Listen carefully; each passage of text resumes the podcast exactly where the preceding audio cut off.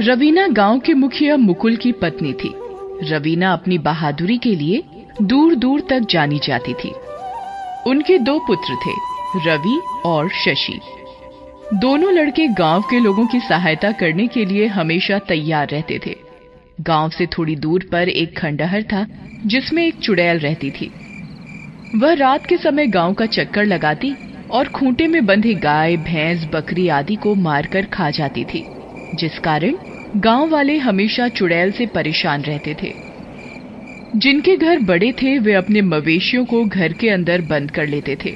पर जिनके घर छोटे थे उन्हें जानवरों को बाहर खूंटे से ही बांधना पड़ता था।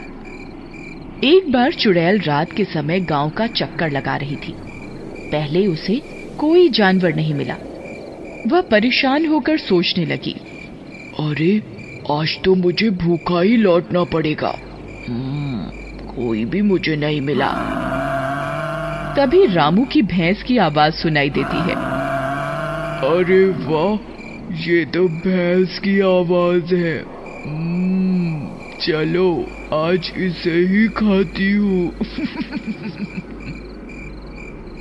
जैसे ही वह रामू के घर पहुँची उसने देखा कि रामू एक बड़ा सा डंडा लेकर वहाँ खड़ा था। तू अपनी भैंस को मुझसे बचाएगा।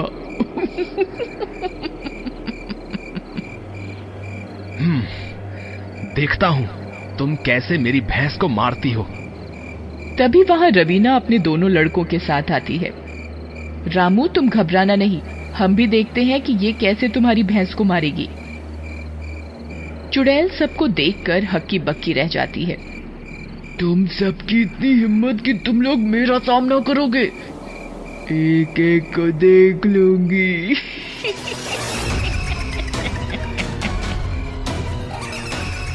चुड़ैल अपना भयानक रूप दिखाकर सबको डराने लगी।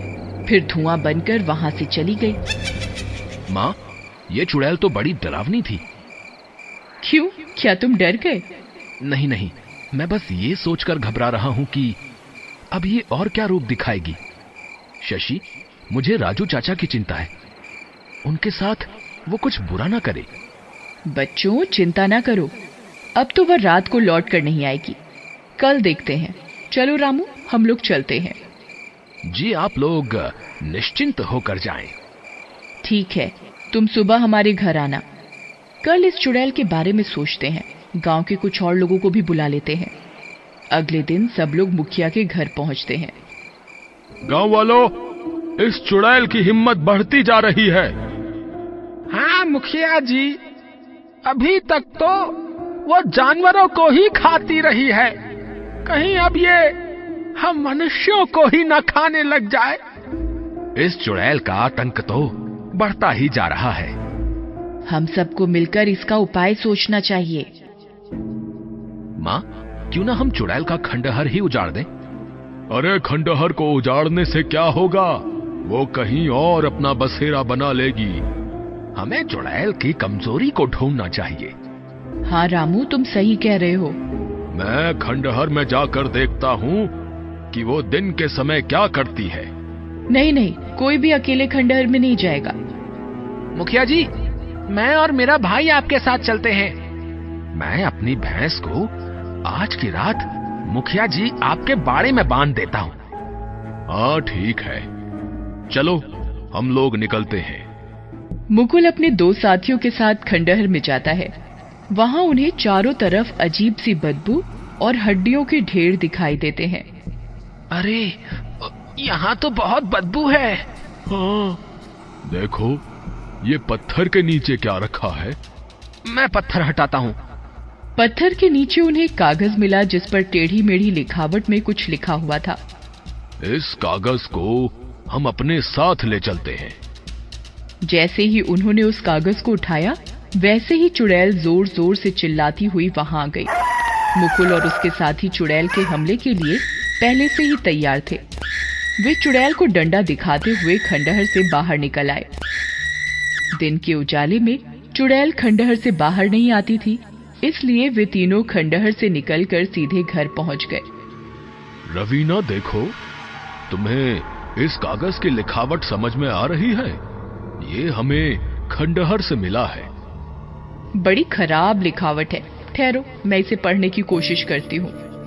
माँ मुझे भी दिखाना? दोनों मिलकर कागज़ को पढ़ते हैं। ओ अच्छा मैं समझ गई। इसमें लिखा है कि जब चुड़ैल सामने आए तो उसके ऊपर लाल सिंदूर डालकर भगाना है। और जहाँ ये रहती है, उस जगह के दरवाजों पर भी सिंदूर डालना है, जिससे ये चुड़ैल वो जगह छोड़ देगी। अच्छा तो ये बात है। लेकिन चुड़ैल तो फिर भी हमें तंग करेगी। कहीं इस बात से और अधिक हमलावर ना हो जाए। हाँ ये बात भी है। क्या? खंडहर में हमें रात के समय तेज बल्ब जलाकर रखना है क्योंकि चुड़ैल को रोशनी से डर लगता है। चलो फिर सिंदूर और बल्ब का इंतज़ाम करते हैं। इंतज़ाम कर लिया। रवि और शशि दोनों घर के अंदर से सारा सामान ले आए। चलो सब मिलकर चलते हैं। नहीं हम सब दो टुकड़ियों में बंटकर काम करेंगे। एक टुकड़ी खंडहर में जाएगी दूसरी रामू के घर पर रहेगी। वहाँ क्यों?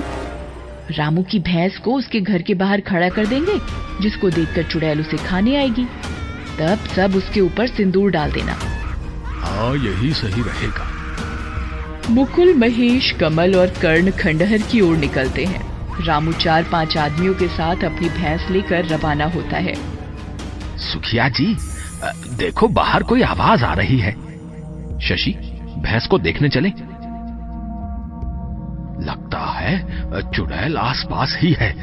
उस दिन भी ये ऐसे ही डर रही थी। देखो वो रही रवि जल्दी से उसके ऊपर सिंदूर डाल दो। सब मिलकर चुड़ैल के ऊपर सिंदूर डाल देते हैं। सिंदूर के पड़ते ही चुड़ैल चिल्लाती है और फिर भागने लगती है। उधर मुकुल अपने साथियों के साथ मिलकर खंडहर में बल्ब लगा देते हैं। साथ ही दरवाजों पर सिंदूर भी डाल देते हैं। चुड़ैल अपनी भयानक आवाज़ें निकालती हुई जैसे ही खंडहर में आती है तो वहाँ फैली रोशनी से घबरा जाती है। फिर दरवाजों के ऊपर पड़े सिंदूर को देखकर आग बबूला होकर चिल्ला कर कहती है, मैं तुम लोगों को देख लूँगी। अभी तो मैं यहाँ से चली जाती हूँ। लेकिन गाँव वालों याद रखना, मैं लौट कर ज़रूर आऊँगी। ज़रूर आऊँगी मैं। कहते हुए चुड़ैल गाँव छोड़कर चली जाती है। सारे गाँव वाले चुड़ैल के जाने पर खूब खुशियाँ मनाते हैं।